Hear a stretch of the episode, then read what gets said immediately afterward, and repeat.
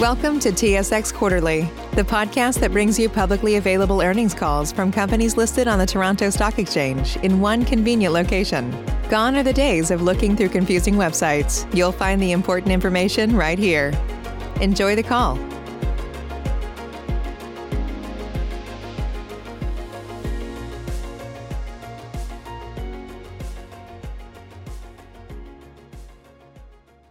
Good morning, gentlemen. Welcome to the Trican Well Service second quarter 2021 earnings results conference call and webcast. As a reminder, this conference call is being recorded.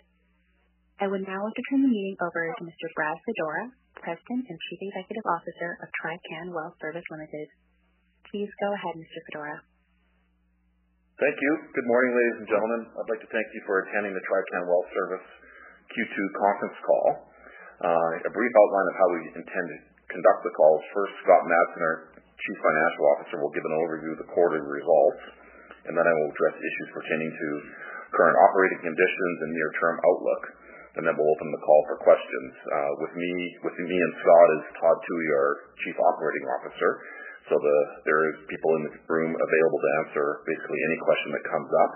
Um, before I turn over the call, I'd like to refer you to our website, tricanwellservice.com, and on that you will find a legal disclaimer that talks to uh, forward-looking any forward-looking statements. So now I'd like to turn the call over to Scott to provide an overview on the financial results. Sure. Thanks, Brad, and good morning, everyone. Um, as Brad noted, I'd like to point out that this conference call may contain forward-looking statements and other information based on current expectation or results for the company. Certain material factors or assumptions were applied in drawing conclusions or making the projections as reflected in the forward-looking information section of our Q2 2021 MD&A. A number of business risks and uncertainties could cause actual results to differ materially from these forward-looking statements and financial outlook. Some of these risks and uncertainties may be further amplified due to the ongoing effects of the COVID-19 pandemic, so please refer to our 2021 annual information form and the business risks section of our MD&A for the quarter ended June 30th of 2021 for a more complete description of the business risks and uncertainties facing Trican. This call will refer to several common industry terms, and we will use certain non-GAAP measures, which are more fully described in our quarterly MD&A. Um, as you know, our quarterly results were released after close of markets yesterday, July 27th, and are also available on SEDAR. Uh, so with that, most of my comments will draw comparisons to the second quarter of the prior year, but also provide some commentary with respect to sequential results uh, from Q1. So Q2 is, as you know, is typically our most challenging quarter due to the effects of spring breakup, but momentum from a strong first quarter definitely carried over into the second quarter, with robust commodity pricing driving the rig count and our activity higher than maybe we expected as well. Uh, revenue for the quarter was 93.7 million, down sequentially from Q1 levels due to the seasonal effects of spring breakup, but up significantly from the 28.4 million that we saw in Q2 of 2020. WTI averaged just over $66 a barrel during the quarter, sequentially up from an average of about $58 a barrel through Q1 of 2021, but up dramatically from an average of $28 a barrel in Q2 of 2020. AECO gas pricing averaged about 2.94 an MCF for the quarter, consistent with Q1, but again, quite a bit stronger than the buck 90 an MCF we saw in Q2 of last year. So Strong commodity prices resulted in an average Western Canadian rig count of about 84 during the quarter. Again, down sequentially from Q1 as we would expect, but up significantly compared to an average of 23 rigs running in Q2 of last year. So The rig count accelerated as we moved through June and has continued to climb as we move into Q3. So Those factors led to activity levels that were significantly higher than the same quarter of last year across all of our service lines. Higher activity, continuing improvements in the efficiency of our operations, and a strong focus on profitability, including the structural fixed cost improvements made over the last year, led to significant improvements in all key financial categories as compared to Q2 of last year. Fracturing operations were down sequentially from Q1 2021 as expected, but were significantly busier than the same quarter of last year. Proppant pumped was down 22% as compared to Q1 of 2021, but up more than 400% as compared to Q2 of 2020. We maintained six fracturing crews through the period, with utilization increasing as we exited the quarter. Operations were heavily focused on pad-based locations, which helps minimize both downtime between jobs and travel time and improve efficiencies. Fracturing margins remained healthy through the quarter and were a significant factor in the financial performance of the company during the second quarter. We're also pleased with the financial performance of our cementing and coiled tubing service lines. Cementing activity for the quarter was robust, dipping with the rig count, but anchored by high levels of abandonment work. Coiled tubing activity was also quite strong, with steady utilization from a number of key clients. Cost inflation is certainly starting to creep into the business and will be a factor in coming quarters. Uh, disciplined supply chain management and a continued focus on cost control through the quarter preserved margins, helping minimize the impact of spring breakup, uh, which drove lower sequential revenues. Adjusted EBITDA came in at 14.2 million, a significant improvement over Q2 of 2020 levels. Um, and I would note that our adjusted EBITDA calculation does not add back cash and settled stock comp expense, which was about 2 million dollars in the second quarter. This expense fluctuates with the company's movement in share price, which saw an appreciation of just under 30% over the last three or four months. It also includes expenditures related to fluid end replacements of 2 million dollars that were expensed in the period. And finally, I would note that the Canadian Emergency Wage and Rent Subsidy programs positively affected EBITDA by 6.1 million during the quarter. So on a consolidated basis, we generated an overall loss from continuing operations of 8.4 million in the quarter, or about 0.03 a share. Um, a bit of a step down from our Q1 2020 results as we expected, but it's a significant improvement over the loss of 27.5 million or 0.10 a share we incurred in Q2 of 2021. Cash flow from operations was 43 million for the quarter as a result of strong operational performance and the release of working capital that is typical as we move through this part of the year. Operating cash flows and proceeds from the disposition of some non-core assets were more than sufficient to fund our capital expenditures of about 10.2 million, split between capitalized maintenance and our ongoing capital projects. The company's full year 2021 capital budget remains at approximately 40 million, with roughly 50% allocated to sustaining and infrastructure capital and 50% allocated to growth capital, which includes our previously announced program to upgrade conventionally powered diesel pumpers with Cat Tier 4 dynamic gas blending engines.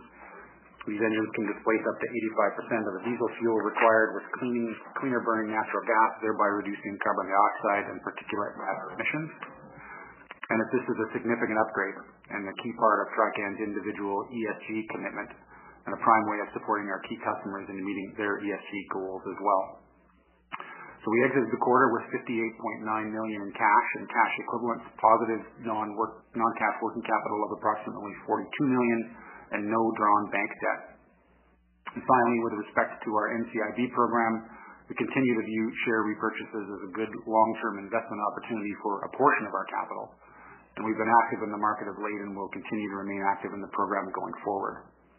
So, with that, I'll turn things back over to Brad, who will provide some further comments on our operating conditions and our strategic outlook going forward. Okay. Thanks, Scott. I think uh, Scott provided a very thorough uh, summary of the quarter, and so I'll keep most of my comments to the market in general and what we're seeing in the in the market today here as we work our way through Q3.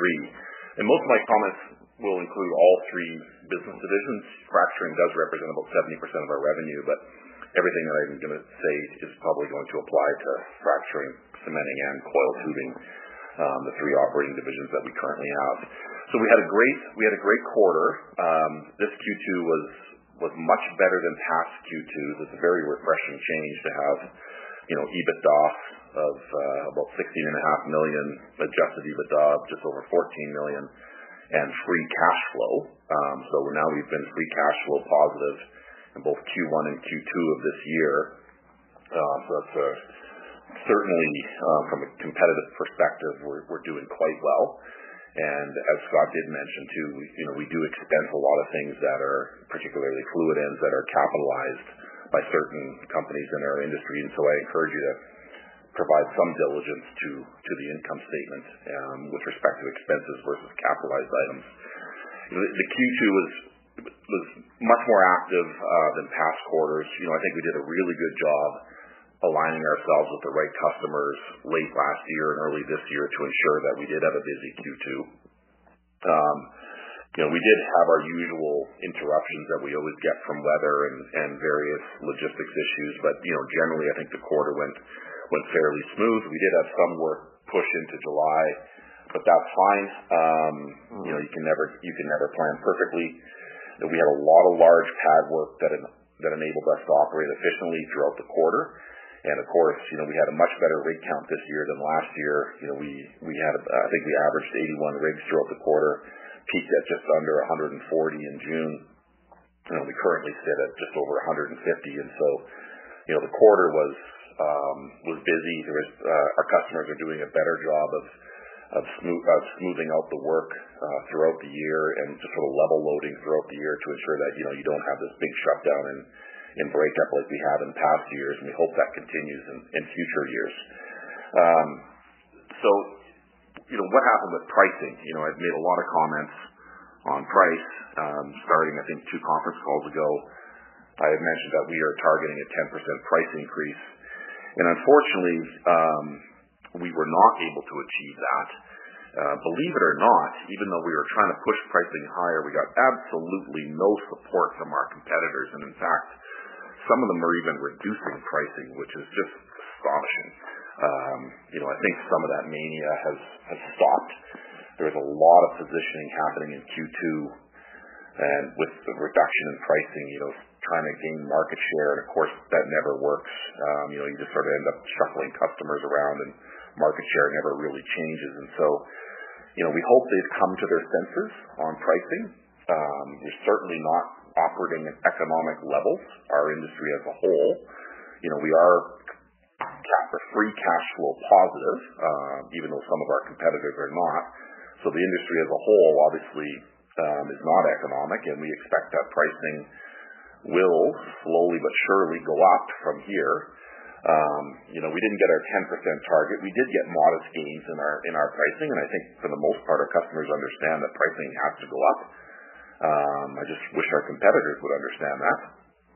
E&P cash flows are at record high, almost historically. You know, uh free cash flow and just cash flows in general from our customers have quadrupled Um, you know, when you look at what it looked like you know, six, nine months ago. You know, we're very focused on getting pricing at a level that allows us to achieve a positive return on invested capital so that we have a sustaining and growing business that allows us to provide you know, state-of-the-art services to our customer base. So we will, you know, I'll commit to you know, we'll continue to focus on this and try to get our pricing up. And uh you know, we just need a little bit of cooperation from our competitors. You know, we did operate six frac crews, about 15 cement crews, and six coil crews, and uh, we're happy with those levels. We're focused very much on the sort of Red Deer North, which would include the Montney and the Deep Basin. I think almost 90% of our revenue comes from from those areas. And with improved gas prices, you know, we expect that the Montney and the Deep Basin will continue to get busier and more active, and and certainly pressure pumping is a core service as these plays get developed.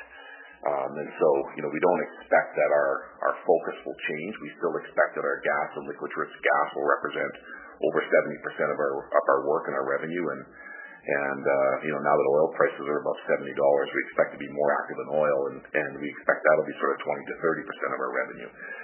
Um we our customers did pump a lot of their own sand, which is a growing trend um that you know we expect to we expect to continue. Um and that's fine. Um it helps with logistics, and from a working capital perspective, it's we just have to ensure that the prices that are charged for the equipment only and you know our services that don't include sand are appropriate. That we can, we now that we're not getting a margin on the sand, we have to make make that up on the equipment side. We continue to see our customers focus on getting more sand placed per well and certainly placed per meter. And so, you know, we've been asked this for for years, you know, where are we with respect to the frac industry as a whole? You know, are we in the fifth inning, the seventh inning? Well, you know, we're not really sure. It feels like we've been stuck in the seventh inning now for five years. So um, you know, certainly, I think as everybody understands, you you cannot get oil and natural gas to flow without without a frac. The more effective the frac, the more economic the wells become for our customers and the quicker they pay out. So we're always looking at ways to you know improve how we place sand and to make it more effective, of course, to get better flow out of these very tight reservoirs. We've continued to focus on cost. This is something that we'll never stop doing. You know, this was started a few years ago to really change the cost structure of this organization, and certainly we've continued that over the last year, and we will continue that going forward. I think it's important to note that even though we've had a massive reduction in costs, we're still um, positioned to have a large increase in revenue and crew count without an increase in any of our fixed or G&A costs. And so, we're at a really nice place where as revenue continues to go up, as the industry gets busier, our fixed costs will not go up. Um and so We'll benefit from all that operating leverage um on a very you know on a on a fixed system. And you know that's one of the attractive things about the pressure pumping industry is as things get busier, the cash flows and the and the earnings grow very quickly. The outlook for the second half continues to get better. You know E&P cash flows, like I was saying, are at our record highs. I think you know, they've spent a lot of money on debt repayments, and they're focused on dividends, and our customers are focused on generating returns. And that's all incredibly positive. You know, to make this industry healthier, I think we all have to have real businesses. And so if the growth the growth in spending feels very thoughtful, very measured by our customers. And so think we think we're actually going to have a very sort of nicely controlled growth over the next few years, but are very optimistic about the uh about the rest of this year and next year. We've had a really good start to Q3 with customers taking advantage of commodity prices and drilling efficiencies and fracturing efficiencies. We expect that to continue. Um, you know, we don't have a ton of visibility beyond the fall, but certainly on a daily basis almost now, when we are talking to our customers, everybody is sort of slowly but surely increasing their well count for the remainder of this year, and we're starting to get a feel for Q1 of next year. And it it you know we're very optimistic. It feels like it's going to be very busy. You know, it's important to note, to take time to note here that there's about 1.8 million total horsepower in Canada, um owned by all the various pressure pumping companies. There's about 1.2 million of that is active today. So there's you know roughly 600,000 horsepower spare capacity to put to work as the industry heats up. And I think I want to stress that Trican owns about half of that. So it's really important to note that as this industry gets busier, you know, we effectively have captured half the upside. Um and of course, we we have a very healthy balance sheet. In fact, we have cash on our books, and so we can afford to activate that equipment without any issues, and we can continue to invest in new technologies like these Tier 4 engines that we've press released a few months ago. Um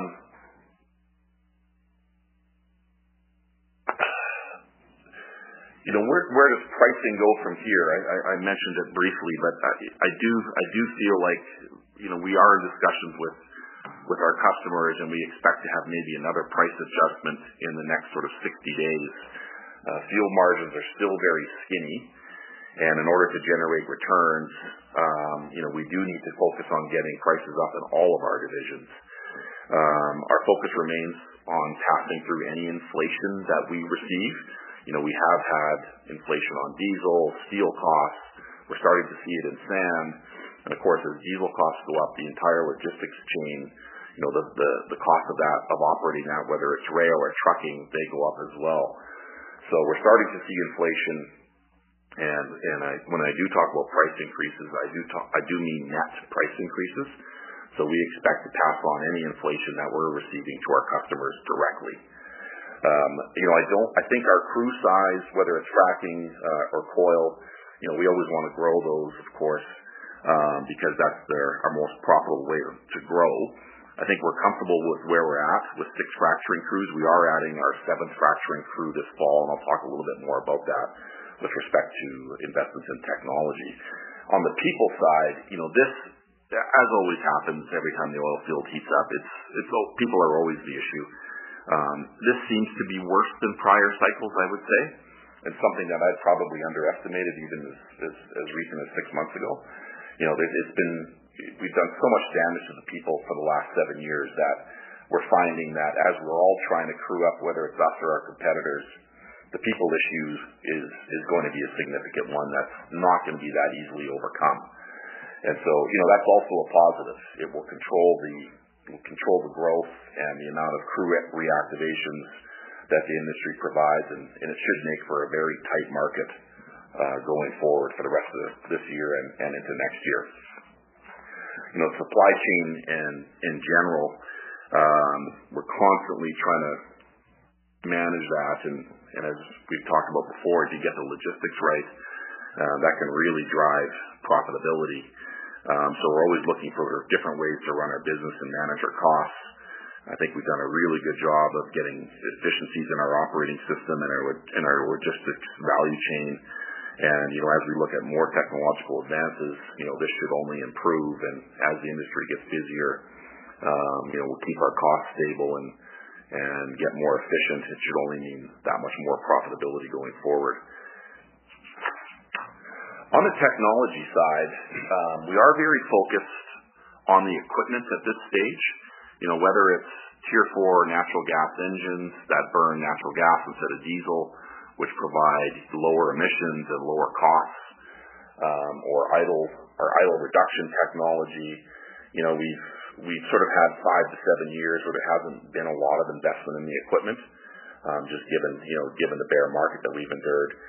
And so most of our, when we think about our technological investments, it's it's of course IT to manage everything that we're doing in real time, but it's really to take this equipment to the next level.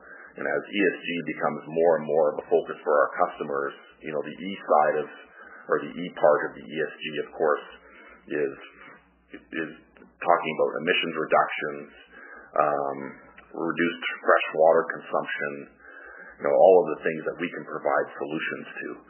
And so when we make investments into our equipment, and whether it's you know, Tier 4 engines or idle idle reduction technology, this is all you know, great, a great um, help in getting emissions to to reduce levels you know, compared to historical levels. You know, on the S and the G side, of course, um we've continued to focus on this, whether it's relationships with First Nations or or um getting a more diverse employee and board mix. You know, we're not just focused on the E. We are we are looking at all other at the other parts of the ESG as well.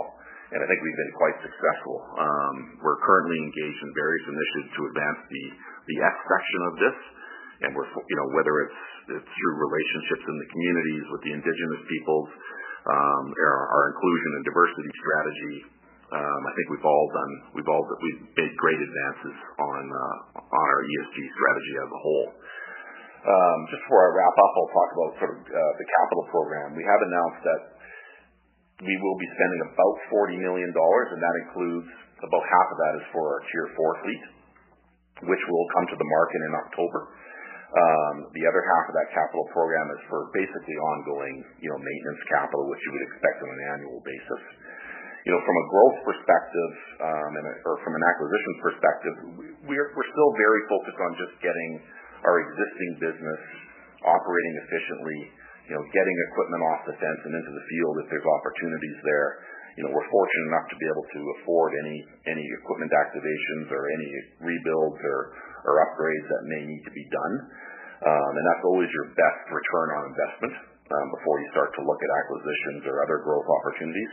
So we feel like we're just going to stay very focused on our core businesses in all three divisions and making sure that we can keep up with with the increases in in the capital programs that we're seeing from our customers. On the NCIB side, you know Scott had said that we've been active throughout the year. It actually, you know, even though we've been active, it's been sort of frustrating for us. Feels like we've we've kind of chased the stock up, and we haven't been as active as we would've liked, and it probably won't change a lot uh, for the remainder of the year. So, you know, all I can say is that you know we we see that as a good investment, and uh, we'll we'll buy as much we'll buy as much um, as we can in the market, You know, given that our pricing and volume parameters that um, that we're dealing with. Uh, I'll turn the call over for questions. Thanks for dialing in. The first question comes from Aaron MacNeil with TD Securities. Please go ahead. Introducing Wondersuite from Bluehost.com, the tool that makes WordPress wonderful for everyone. Website creation is hard, but now with Bluehost, you can answer a few simple questions about your business and goals, and the Wondersuite tools will automatically lay out your WordPress website or store in minutes. Seriously. From there, you can customize your design, pick your brand colors, and add blocks. No custom theme or coding required. You'll get content suggestions that you can keep or revise, and with Yoast SEO built in, we automatically help you get found in search engines. From step by step guidance to suggested plugins to an AI powered help bot, our built in tools make WordPress wonderful for everyone. Whether you're a beginner or a pro, you can join over 2 million Bluehost users. Go to bluehost.com slash wondersuite. That's bluehost.com slash wondersuite. Hey, morning all. Thanks for taking my questions.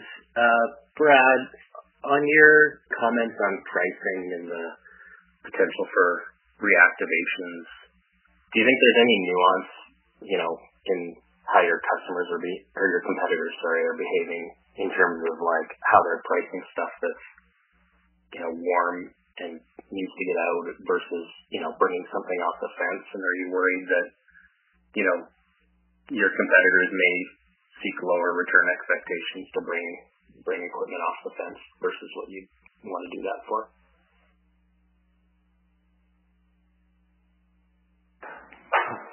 I, I'd give up trying to figure out how they view the business. So I, you'd have to ask them that. I, the pricing behavior in the last four months is shocking, to say the least. Maybe a, a better question is on the, you know, any incremental Tier 4 uh, dynamic gas blending engine conversions. So specifically, are you in the late stages of engaging with one or more customers on an incremental frac spread? If so, you know, is pricing the hang-up? Is contract duration the hang-up? Um, and if, you know, how how much of this would you do? Would you be self-governing on how much you'd spend? Yeah. So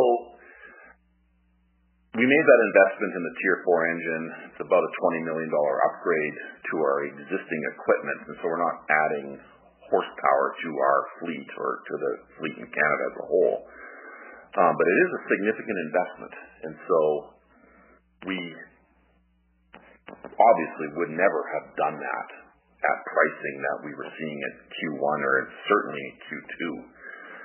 Um, and you know, we're fortunate. We've we've got good customers that understand they can't have the state of the art equipment that requires a big capital investment at pricing that you know you saw through COVID. And so, you know, naturally, we would never make any more of these investments. So we didn't we didn't invest in the first fleet at current market pricing. It was at a premium, and we wouldn't we wouldn't we would continue to sort of evaluate our returns on any future or any further fleets that could be upgraded with Tier 4 technology. But certainly, we would never sell the equipment for the same price as, you know, diesel-powered frac gear or, you know, frac gear that's been has a natural gas conversion kit that only, you know, only displaces 50%. You know, you've effectively got three tiers of equipment now, and you know, we will have the discipline to to make sure that you know that third tier or the or the natural, you know, these tier four DVG engines are getting premium pricing. Um, that's, I think, should be obvious, and I hope our our competitors are thinking the same. But you know, to your last point, is pricing the issue with getting this gear contracted? Of course, right? I mean, everybody naturally wants more for less. Our customers are no different. Um, and the problem is this industry is quick to give people more for less on a regular basis. And so, you know, we're hoping there's discipline going forward on on any capital that's put into equipment. Um, but certainly, what, regardless of what our competitors are doing or not, we will not be investing in any more Tier 4 technology um, without a clear pathway to, you know, a, a, a good return for our own shareholders. You know, it's very it's a very efficient equipment for our customers. It's a big cost reduction from a fuel perspective. It lowers their emissions, helping them get their achieve their ESG targets. So naturally, we're not you know we're not giving that away for the same price that we would put you know ten year old you know two generation old equipment to work for. So um, that price, you know, given the given the large portion of the overall ticket that fracking represents, you know, pricing is always an issue. Maybe I'll just ask one more. Um, again, maybe I was reading too much into the, the outlook commentary, but it kind of sounded like you were close on a on an incremental. We're you know that we trialed the Tier 4 engine with multiple customers, and it was very well received. You know, everybody would like would like more of that equipment. Um, you know, because we, we still only have the one pump with Tier 4 Tier 4 technology. You know, we're obviously our our our our crew number seven or our low emission spread number one is in construction, but it was very well received by everybody. So we're in lots of discussions with lots of customers about getting more of this equipment. Um, but again, they won't be getting it unless they're prepared to pay a little bit more for it. Understood. A couple of housekeeping questions on cost inflation. First one, um, are you starting to stockpile critical components like fluid ends? And then on the labor side, have you communicated any expectations to your customers about potential pay increases to retain your staff? Yeah, we monitor our parts inventory closely, and we work with our suppliers sort of daily to ensure that we're not going to have any supply or parts interruptions. Um, you know, we don't typically discuss the nitty-gritty of labor costs with our customers. But you know, they're they're they, you know they you know they're they're all local and incredibly sophisticated, right? They understand that given the sort of the pinch in labor as we try to scale up this industry as a whole, we're going to have labor issues, and that, of course, is going to mean inflation, and somebody has to pay for it. Um, so, you know, those those conversations, I think, are fairly obvious. Okay, that's all for me. Thanks, guys. I'll turn it over. The next question comes from Andrew Bradford with Raymond James. Please go ahead. Yeah, thanks. So I do want to just pick up on Aaron's line of questioning on the Tier 4 crew you have coming out. And so just to be clear, like, you know, with appreciation, you tried the original pump with uh, with a, number of different would be customers for the equipment, but uh, are, you perceiving that there's uh, from if there's any you have you you have any competition on um on say the you know the basin's second tier four spread, or is it still very much a a Trican show? Uh, we we would expect that we're better positioned than most to bring a second low-emission fleet to Canada. Okay. Okay. Uh, um, If we play pretend and say, you know, the next customer stepped up and said, "Yeah, I understand that, you know, we need to give you some term and and uh, pricing that allows you to recoup some reasonable return on the incremental capital," um, and that all happened tomorrow.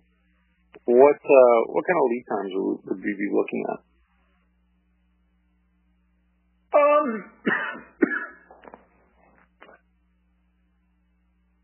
well, six months. So by the end of, uh, by, pardon me, by mid uh, by midwinter then. Yeah. But yeah, hypothetically. Okay. All right. Um, you know, I think uh, Aaron did a good job with all the other questions, so we'll just leave it at that for now. Thanks. Thanks, Heather. The next question comes from Waqar Syed with ATB Capital Markets. Please go ahead. Thank you. Thanks for taking my question. Um, Brad, just broadly, you know, we're seeing rig count uh, likely higher than Q1. Um, do you think um, that your revenues uh, are likely to be higher than Q1 and similarly EBITDA in Q3? Yes.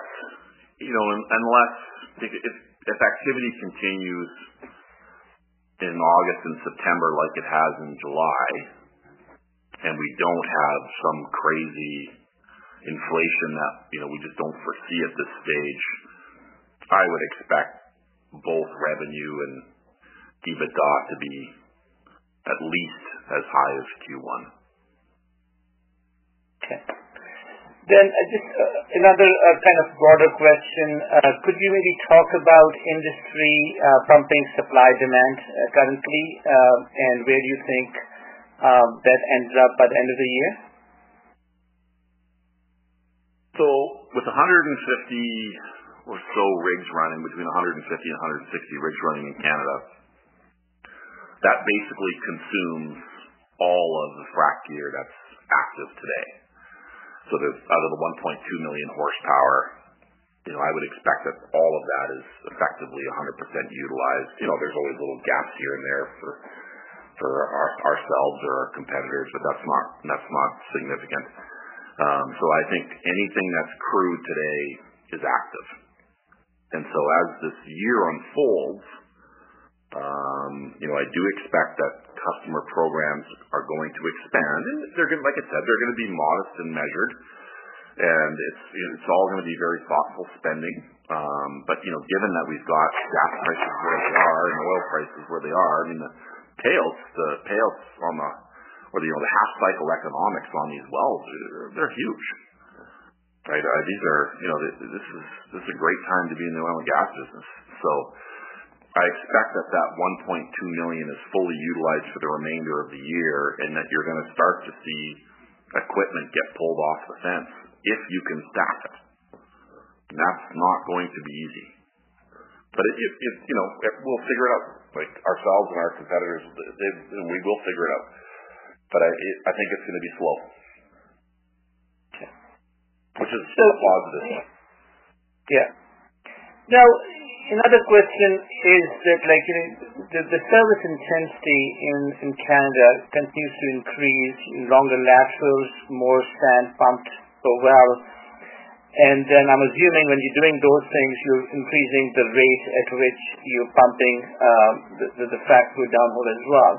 Now, when all of these things are happening, then the horsepower requirements per well are likely to increase as well. And so your horsepower per crew is going to go up. And uh, so, you know, even with the same number of crews working, you may start to absorb more more horsepower, and then your also maintenance CapEx you know, probably goes up as well. So how are all of those things kind of tracking? And, and you know, I would assume that Um, per crew kind of pricing increases need to be a lot more meaningful just because of that service intensity that's going up. No, you're absolutely right. I mean, everything you said is true. And so today's price levels don't work. Thanks, sir. Appreciate the color. Thanks. The next question comes from Cole Pereira with Stifel. Please go ahead. Hey, uh, good morning, everyone. So as we think about the possibility that additional reactivations might be needed into 2022, it sounds like ideally, if you can contract a return, you would like to add a Tier 4. Um, but Maybe in the event that that doesn't occur, would you consider bringing back a conventional or a bi-fuel spread into the market?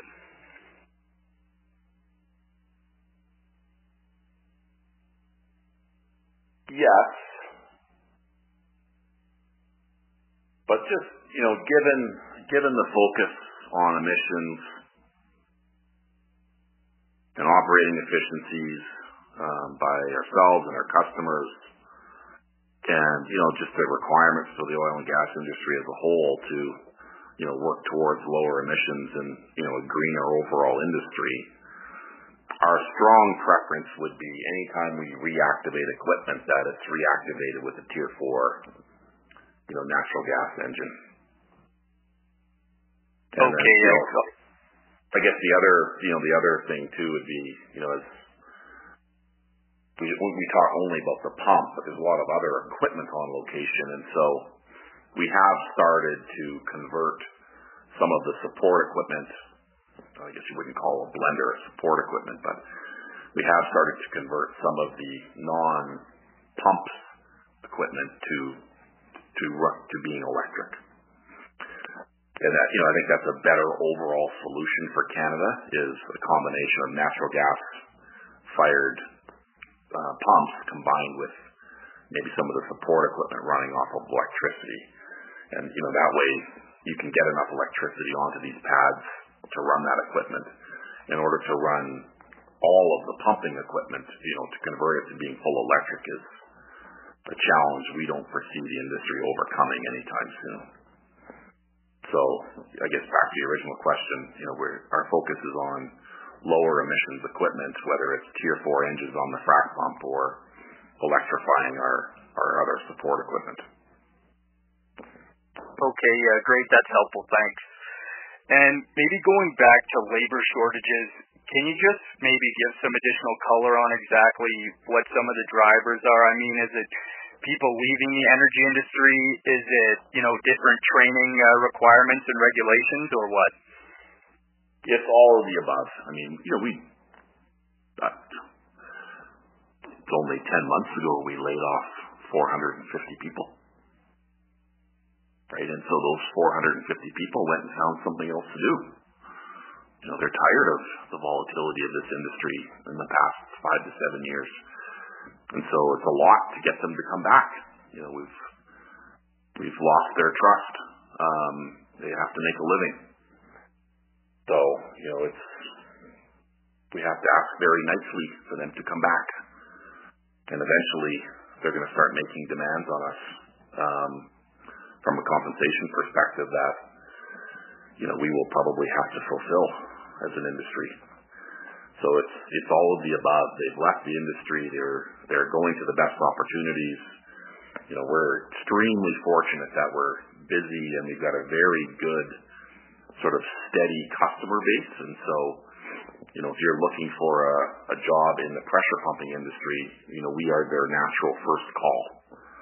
Um, because of course they're going to make a, living and, a, steady living, and they're going to have some predictability in, you know, in their monthly earnings. So, you know, we're in a great position to to get those workers that want to come back into the oil and gas industry, but um, you know, a lot of them have left the industry as a whole.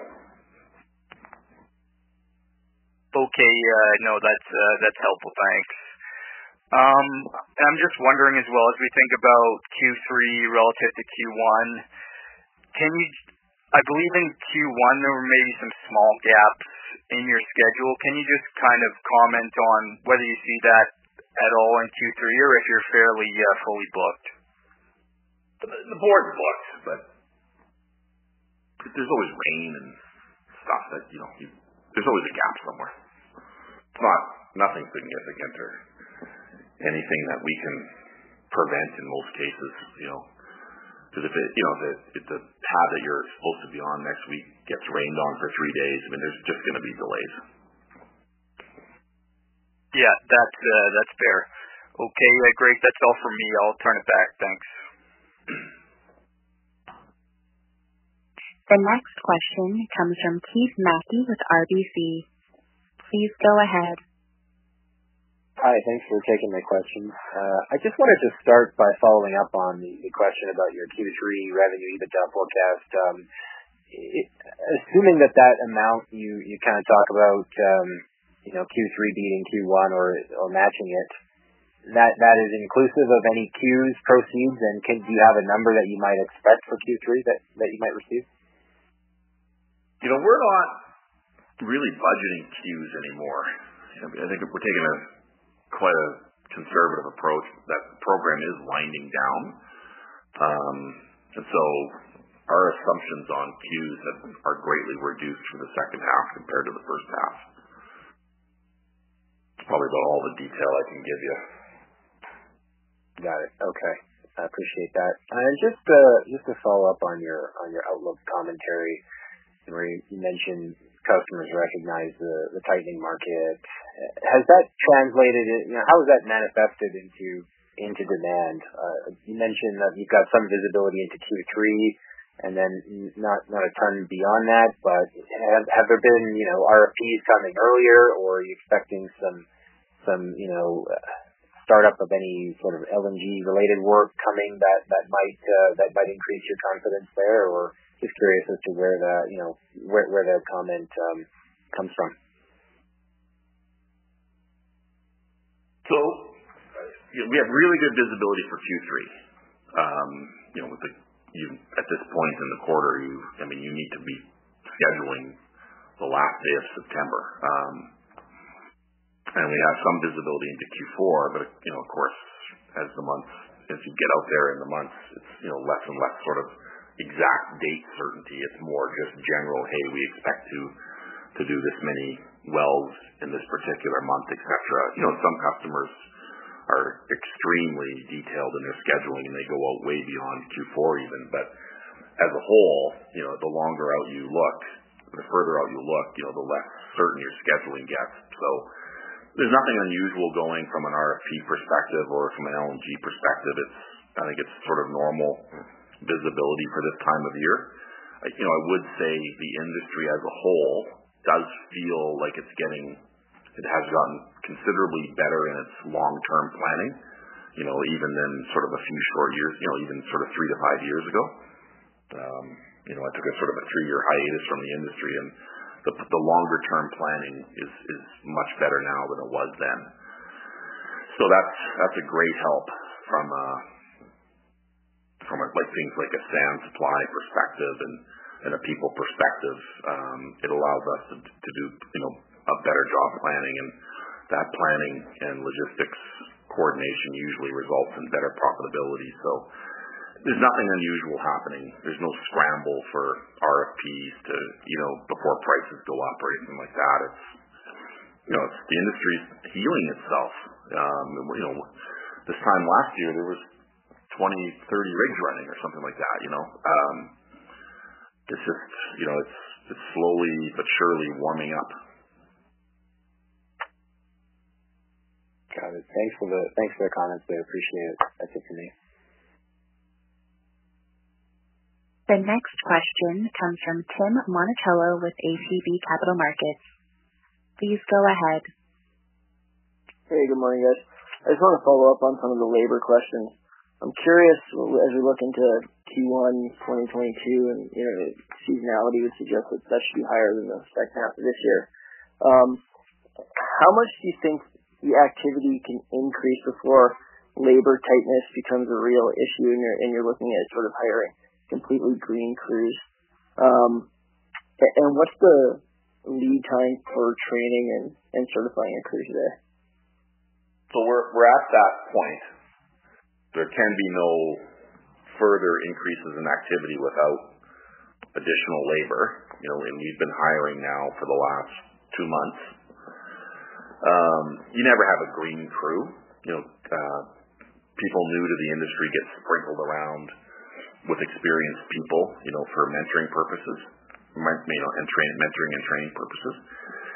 Um, you know, So everybody, you know, we're no different than anybody else with respect to that. You know, the training, it comes in stages.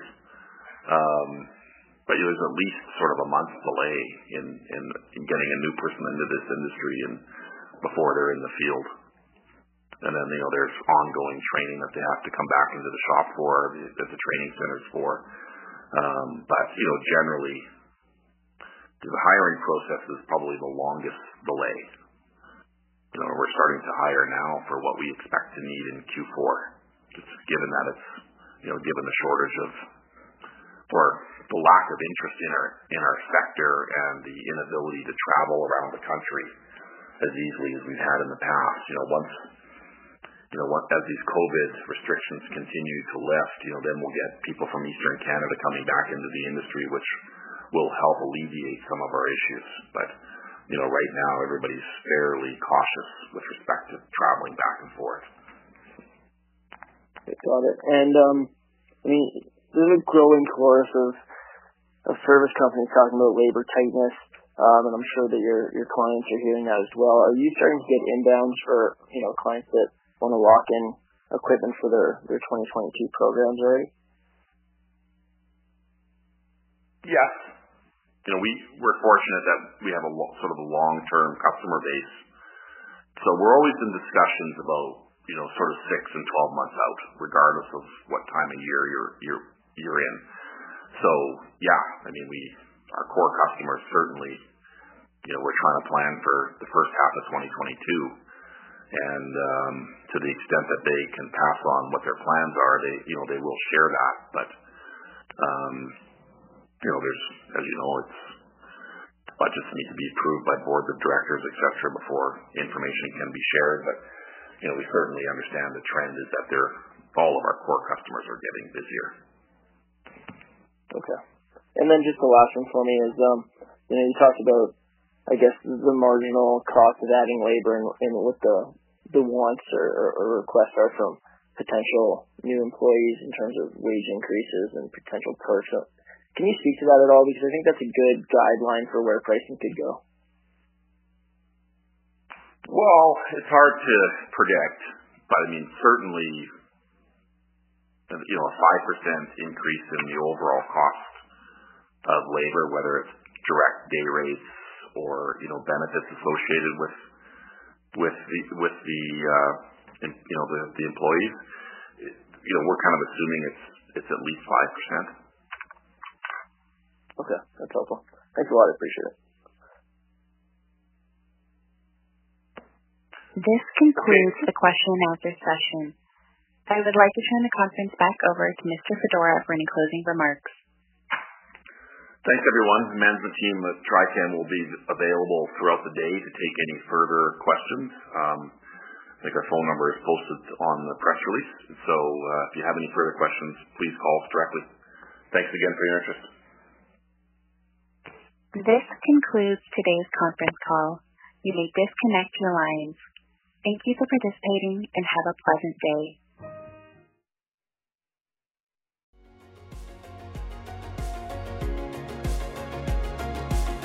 Thank you for listening to TSX Quarterly. If you enjoyed the cast, remember to leave a good rating. And remember, for any additional inquiries, please consult the company's investor relations section on their website.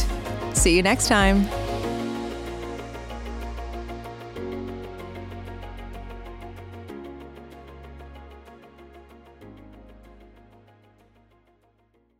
The new SuperBeets Heart Chews Advanced is now supercharged with CoQ10. Support your healthy CoQ10 levels and blood pressure with two chews a day. Visit RadioBeets, B-E-E-T-S dot com and save 15% with promo code DEAL. Save big on brunch for mom, all in the Kroger app.